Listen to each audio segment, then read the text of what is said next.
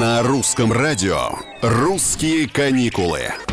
Привет! С вами Петр Кузнецов. Еще одно популярное направление в ближайшее время станет доступнее. Цены на туры в Египет резко подешевеют, и акулы тут ни при чем. Эксперты прогнозируют падение на 30% в связи с наступлением низкого сезона, то есть самого жаркого периода в году. С середины июля до середины сентября в Египте, как правило, температура воздуха может доходить до 40 градусов, и это при полном отсутствии ветра. Мало кому такое нравится, согласитесь. Отсюда и дешевеющие путевки. «Русские каникулы».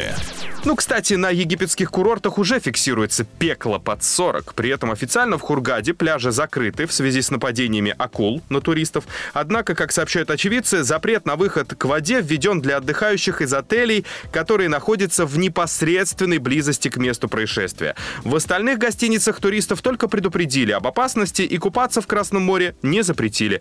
Как отметили эксперты, кстати, в туротрасли, информация о нападении акул никак не отразилась на спросе. Ни отмен, ни спада турпотока пока не зафиксировано. На сегодня все. Это «Русские каникулы», и здесь мы планируем ваш ближайший отдых. Пока.